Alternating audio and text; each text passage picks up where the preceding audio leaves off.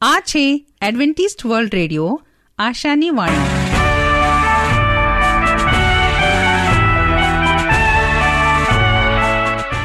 અમારા આજના પ્રસારણમાં તમારો હાર્દિક સ્વાગત છે. આજે તમારા માટે અમે ખૂબ સુંદર સ્વાસ્થિક અને આત્મિક વિચારો લાવ્યા છીએ. પણ તે પહેલાં સાંભળો, દેવની સ્તુતિમાં આ સુંદર ગીત.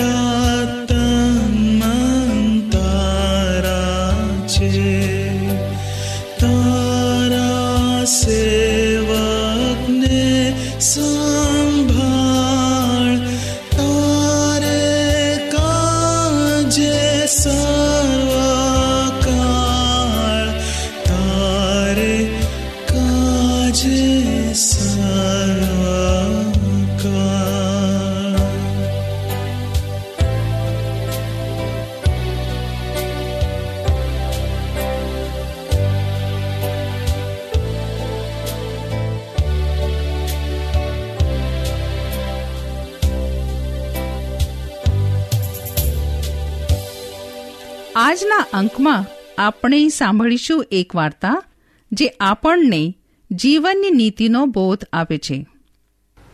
કિડનીની બીમારીના જોખમથી પીડાતા લોકોને તેમની જીવનશૈલી બદલવાની ડૉક્ટરની સલાહ.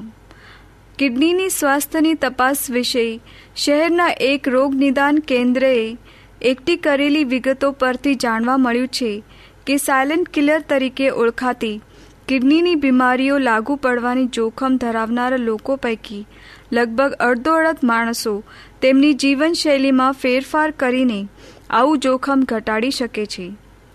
આ લેબોરેટરીમાં વિવિધ વય જૂથના વ્યક્તિઓના વજન, ઊંચાઈ અને જાતિ, સ્ત્રી કે પુરુષના આધારે એક હજાર બસો ત્રીસ માણસોની વિગતો ભેગી કરી હતી.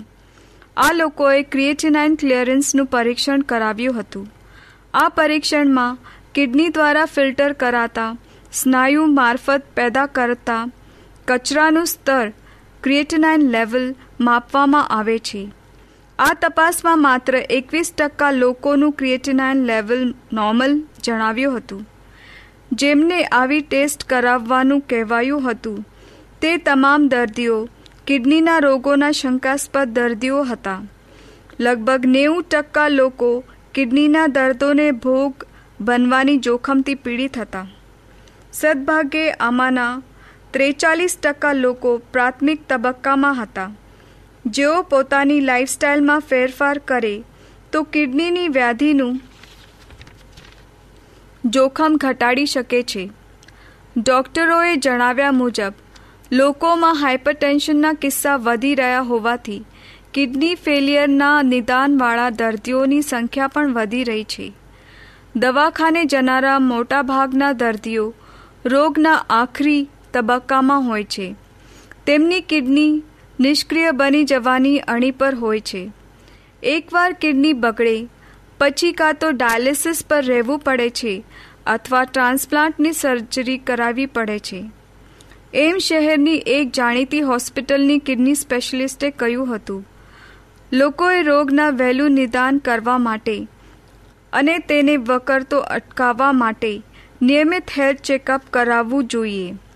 ડાયાબિટીસના ત્રીસથી ચાલીસ ટકા દર્દીઓ કિડનીના બીમારોનો ભોગ બનતા હોય છે. તેમણે વધુમાં કહ્યું હતું. શહેરની ઝોનલ ટ્રાન્સપ્લાન્ટ કોર્ડિનેશન કમિટીના જણાવ્યા મુજબ, મુંબઈમાં બે હજાર નવસો તેરાસી દર્દીઓ કિડની ટ્રાન્સપ્લાન્ટ કરાવવામાં માટે રાહ જોઈ રહ્યા છે. ગયે વર્ષે રાજ્યમાં છસો પંદર જણે કિડની ટ્રાન્સપ્લાન્ટ સર્જરી કરાવી હતી, જેમાં તેમના સંબંધીઓએ પોતાની એક કિડનીનું દાન કર્યું હતું. આ ઉપરાંત કિડની ટ્રાન્સપ્લાન્ટના ઓપરેશનમાં થોડાક વખતથી સ્ત્રીઓની સંખ્યા વધી રહી છે. કિડનીની બીમારીના કિસ્સા વધવાની સાથે ટ્રાન્સપ્લાન્ટના દર્દીઓ પણ વધી રહ્યા છે. પોતાની માતા, પત્ની કે પુત્રીને કિડનીનું દાન કરનારા પુરુષો વધી રહ્યા છે. એમ પરેલના કેમ હોસ્પિટલના નેફ્રોલોજિસ્ટ, કિડની રોગ નિષ્ણાંત, ડોક્ટર એ કે હોસેએ કહ્યું હતું. તો શું તમને આજનો અંક ગમ્યો? આવી જ રીતે દરરોજ અમારો પ્રસારણ સાંભળતા રહો હવે આપણે હજુ એક સુંદર ગીત સાંભળીશું.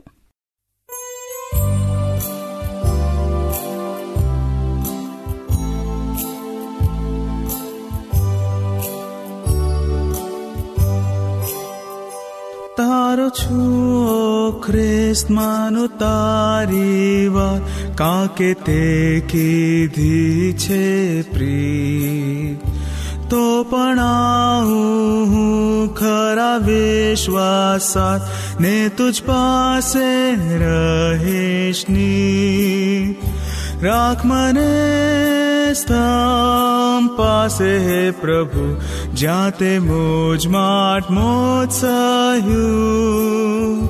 રાખ મને તુજ કોખની પાસે હે પ્રભુ.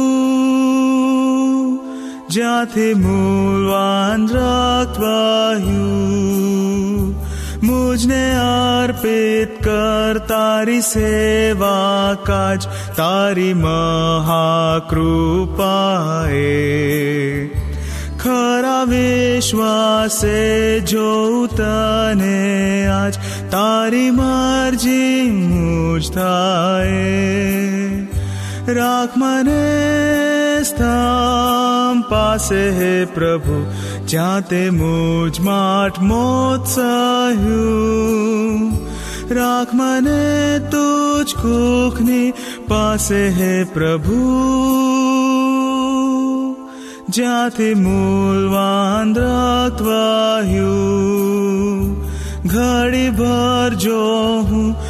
મળું તારી સાથ, શાંતિ મુજ દિલને વળે. જ્યારે આરાધું તને, ઓ મુજનાથ, મળું જે મિત્રો મળે. રાખ મને સ્થામ પાસે હે પ્રભુ, જ્યાં તે મુજ માટ મોત સહ્યું. રાખ મને તુજ કુખની પાસે હે પ્રભુ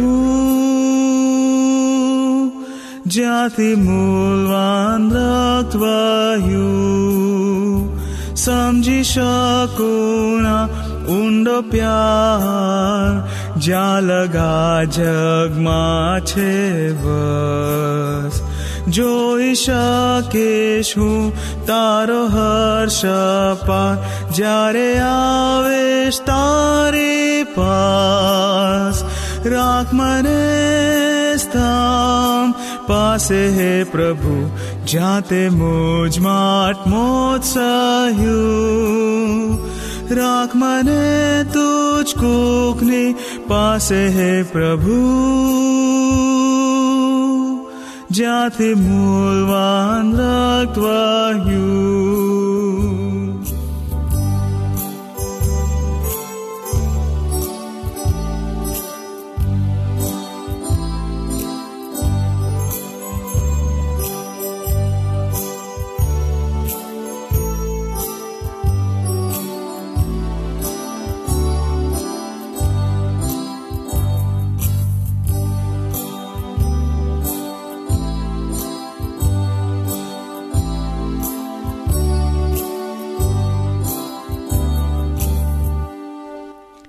પ્રભુનું વચન તે સત્ય અને શાંતિનો માર્ગ છે. આવો, હવે આપણે પ્રભુના વચન ઉપર મનન કરીએ. આ સમયે અમે તમારો પ્રભુ ઈસુ ખ્રિસ્તના નામની અંદર સ્વાગત કરીએ છીએ. હું રાજુ ગાવિત દેવનું વચન તમારા સુધી પહોંચાડનાર. જ્યારે પ્રભુ ઈસુ ખ્રિસ્ત આ પૃથ્વી પર હતા, ત્યારે તેમની પાસે પુષ્કળ લોકો ઘણા પ્રશ્ન લઈને આવતા માંદાઓ બીમારીઓ ભૂત વળગેલાઓ લખવાવાળાઓ સર્વને તે સાજો કરતો, સારું શિક્ષણ આપતો, આવો જ એક ચોંકાવનાર પ્રશ્ન એક વ્યક્તિ પાસ, તેની પાસે લઈને આવે છે. લોક તેનો બારમો અધ્યાય અને તેરથી એકવીસમાં આપણને જોવા મળે છે કે પ્રભુ ઈસુ ખ્રિસ્તની પાસે જે વ્યક્તિ આવ્યો હતો, તેના જીવનની અંદર બહુ મહત્વની બાબત હતી કે તેને આજે આ પૃથ્વી પર જીવતા દરેકને હક મળે છે એવી રીતે એના જીવનની અંદર ભાઈ પાસેથી મળનાર હકનો ભાગ જઈતો હતો. અને પુનર્નિયમ એકવીસમો અધ્યાય અને સત્તર પ્રમાણે લોકોના ટોળામાંથી કોઈએ કે પ્રભુને કહ્યો, મારા ભાઈને કહે કે તે વારસનો ભાગ મને આપે. મૂસાના નિયમ પ્રમાણે વડીલ દીકરાને બમણો હિસ્સો મળતો હતો. કોઈ એકે માણસના અમીર શ્રીમંતો ખેતરમાં ઘણો જ પાક આવ્યો અને તેને મનમાં એવો વિચાર કર્યો કે હું શું કરું? મારી ઉપજો મૂકવાને મારી પાસે જગ્યા નથી. મારા જૂના વખરને પાડી નાખીને મોટી બંધાવીશ અને ત્યાં મારી સગળી ઉપજ હું મૂકું અને મારા જીવને હું વિસામો આપીશ. ખાવા પીવા તથા આનંદ કરવા જે કંઈ પોતાના માટે દ્રવ્યનો સંગ્રહ કર્યો, તે ઘણા વર્ષ લગી મેં મારા જીવને કહીશ કે ખા, પી તથા આનંદ કર. અને આવી પરિસ્થિતિને લીધે આજે શ્રીમંત લોકો દેવના માર્ગમાંથી ભટકી જાય છે. તેઓ દેવ પ્રત્યે ધનવાન નથી. તેઓ તેવા જ છે. જે લોકો આ જગતમાં પોતાને શ્રીમંતો કહેવડાવશે અને તેઓના મૂર્ખપણો કેવું હોઈ શકે છે? તેઓ દુષ્ટતામાં ખ્રિસ્તે બતાવેલું છે. તેઓને દુષ્ટતામાં ખ્રિસ્તે બતાવેલું છે. આ માણસને સર્વ કંઈ દેવ પાસેથી મળેલું હતું. કારણ કે તેની ભૂમિ પર સૂર્યના કિરણો દેવે મોકલ્યા અને દેવના સૂર્ય કિરણ જેમ નીતિમાન અને અનીતિમાન પર પડે છે. આકાશમાંથી વૃષ્ટિ, ભલા તથા ભૂંડા પર હોઈ શકે છે. એમ દેવ આ માણસના ભયમાં પાકને સારી રીતે પાકવામાં મદદ કરી અને ભયમાંથી સારી ઉપજ આવી અને એને ચિંતા થવા લાગી, મારી ઉપજ કઈ જગ્યા મૂકું? મારી પાસે ઘણી ઉપજ છે, મૂકવાને માટે જગ્યા નથી. પણ મેં આ સર્વ ક્યાં મૂકું? મારા વખારો કે તે નાના છે? આવનાર પાકને કઈ જગ્યાએ મૂકવું એની ચિંતા આ શ્રીમંત વ્યક્તિને થવા લાગી, જે આશીર્વાદ દેવની પાસેથી દયાથી આવ્યા, તેનો વિચાર આ શ્રીમંત વ્યક્તિએ કર્યો નહીં. એને ગુજરવંત લોકોને ગરીજ, એક ગરજવંત લોકોને મદદ કરવી જઈતી હતી. આ માટે દેવે તેને આ સંપત્તિનો માલિક બનાવ્યો. આથી તેણે જાન થઈ નહીં. ગરીબોની પરિસ્થિતિ દૂર કરવા માટે તેને મહાન સંધિ અપાઈ હતી. પણ તે પોતાનો જ આરામનો વિચાર કરવા લાગ્યો. અનાથોની, ગરીબોની, વિધવાઓની, દુઃખીઓની પરિસ્થિતિઓ આ શ્રીમંત માણસના ધ્યાનમાં અપાઈ હતી અને તેના દ્વારા આ લોકોને અનાજ પૂરો પાડવાનો વસરોનો દેવની એક યોજના હતી. તેના માલ મિલકતનો સારો ઉપયોગ કરવા માટે દેવે ઘણી જગ્યાએ જગ્યાઓ ઉપલબ્ધ કરી આપી હતી. તેના વારસમાંનો કેટલોક ભાગ મદદ માટે આપી શકાતો હતો અને ઘણા ગરીબોનો જીવન બચી શકતો હતો. ઘણા ભૂખ્યાઓની તે પરિસ્થિતિ દૂર કરી શકતો હતો. ઘણા વસ્ત્રહીન લોકોને તે વસ્ત્રો આપી શકતે. ઘણા લોકોની પ્રાર્થનાનો જવાબ આ વ્યક્તિથી દેવ આપી શકતો હતો. ગીતશાસ્ત્રો તેનો અડસઠમો અધ્યાય દસમાં દેવે ભૂખ્યાઓની ભૂખને મટાડી છે. બીજાઓની ચિંતા સડીને પોતાના જીવને ખાવા, પીવા તથા આનંદ કરનારને તેને ઉત્તમ સગવડ કરી મૂકી. તેણે એવું લાગતું હતું કે મારા પર કોઈની જ નજર નથી. હું એકલો જ છું અને મેં પોતે મેળવ્યો છે. દેવે કહ્યું કે, આજ રાત્રે તારો જીવ તારી પાસેથી લઈ લેવામાં આવશે. આવા સમયે આ વ્યક્તિના જીવન પૈસાથી, સંપત્તિથી કે ધાન દૌલતથી બચી શક્યો નહીં. જીવનના બદલે તે પૈસા આપી શકતો નહીં હતો. જીવનના બદલે તે સંપત્તિ આપી શકતો નહીં હતો. તેના જીવનની કમાની એક ક્ષણની અંદર લઈ લેવામાં આવી. તેનું જીવન આજે આ સંપત્તિ કરતાં મહાન દેખાતો હતો. પણ આજે પ્રભુની નજરની અંદર આપણે કશું જ નથી. બાઇબલમાં લખવામાં આવ્યો છે કે આપણે સર્વ એક કીડા સમાન છે. પ્રભુની નજરની અંદર આપણે આજે કેટલા મહાન અને એક પ્રભુના નજરની અંદર આપણે કઈ જગ્યા પર હોઈ શકીએ છે. એટલા માટે આજે આ પૃથ્વીના સર્વ ચિંતા પ્રભુ પર આપણે નાખીએ. આ જગતની હરેક મોહ, લાભ, લોભ, લાલચ અને હરેક જાતના એક ગર્વથી આપણે બચી જઈએ અને આપણા આજુબાજુ રહેતા સર્વ ભિકારીઓથી લઈને સર્વ ગરીબોને સર્વ જરૂરિયાતો આપણે પૂરી પાડવાની કશિશ અને પ્રયત્ન કરી શકીએ. એવું જીવન આપણે જીવીએ અને એક દિવસ પ્રભુએ આપણા માટે મૂકેલો અનંત જીવન, તેનો વારસો આપણે લઈ શકીએ અને એક દિવસ આપણે દેવના રાજ્યની અંદર રહી શકીએ એવો જીવન જીવી એવું આપણે આજેથી તૈયાર કરીએ આપણા જીવનને. આ સમયે આપણે પ્રાર્થના કરીએ, ઓ આકાશમાં અમારા બાપ, અમે તમારો આભાર માનીએ છીએ. આજનો આ દિવસ પ્રસંગે અમે જે કાંઈ પ્રભુ વચન શીખ્યા પ્રભુ, આ વચન પ્રમાણે અમને ચાલવા માટે મદદ કરો. અમારા આજુબાજુ રહેતા, નાકા પર રહેતા, શહેર સિટીની અંદર રહેતા ભિકારીઓથી માંડી સર્વ ગરીબોને પ્રભુ, અન્ન, વસ્ત્ર તમે પૂરો પાડો. અને પ્રભુ, અમે પ્રાર્થના કરીએ છીએ, ફરી એકવારે આજના વચન અમારામાં રહે અને એ પ્રમાણે અમે જીવન જીવીએ એવું તમે થવા દો. પ્રાર્થના પ્રભુ શ્રી ખ્રિસ્ત, અમે તમારા નામમાં માગીએ છીએ. Amen.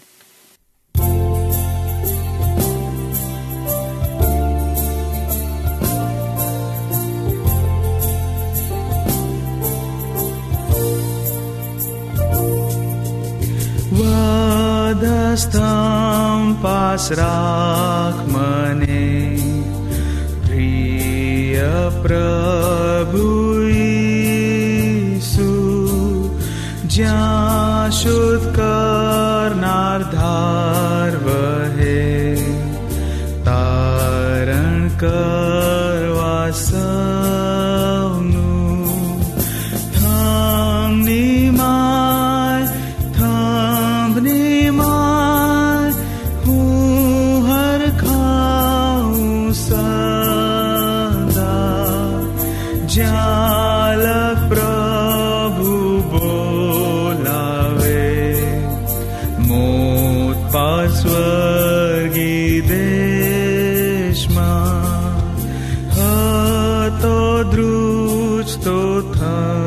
Deepa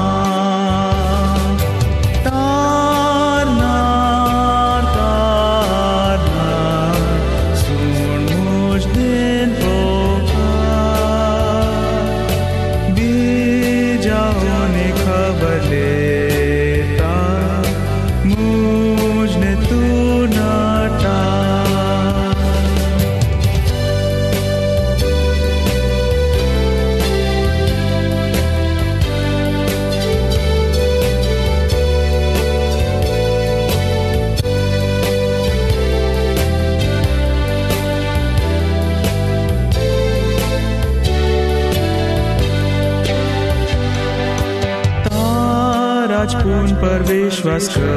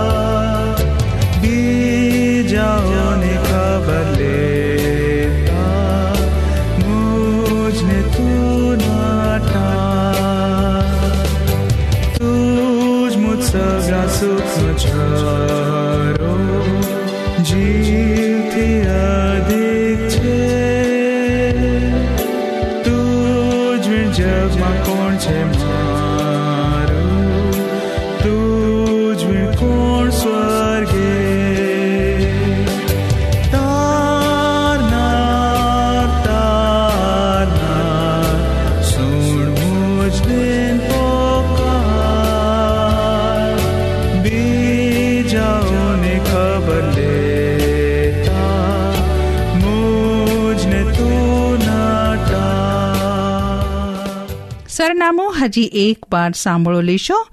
Adventist World Radio post box number એક ચાર ચાર છે સેલેન્સબરી પાર્ક પુણે ચાર એક એક શૂન્ય ત્રણ સાત. આ સાથે અમારો આજનો કાર્યક્રમ અહીં જ સમાપ્ત થાય છે. ફરી મળીશું આજ સમયે, આજ મીટર બેન્ડ પર. ત્યાર સુધી પ્રભુ તમારી સાથે રહે.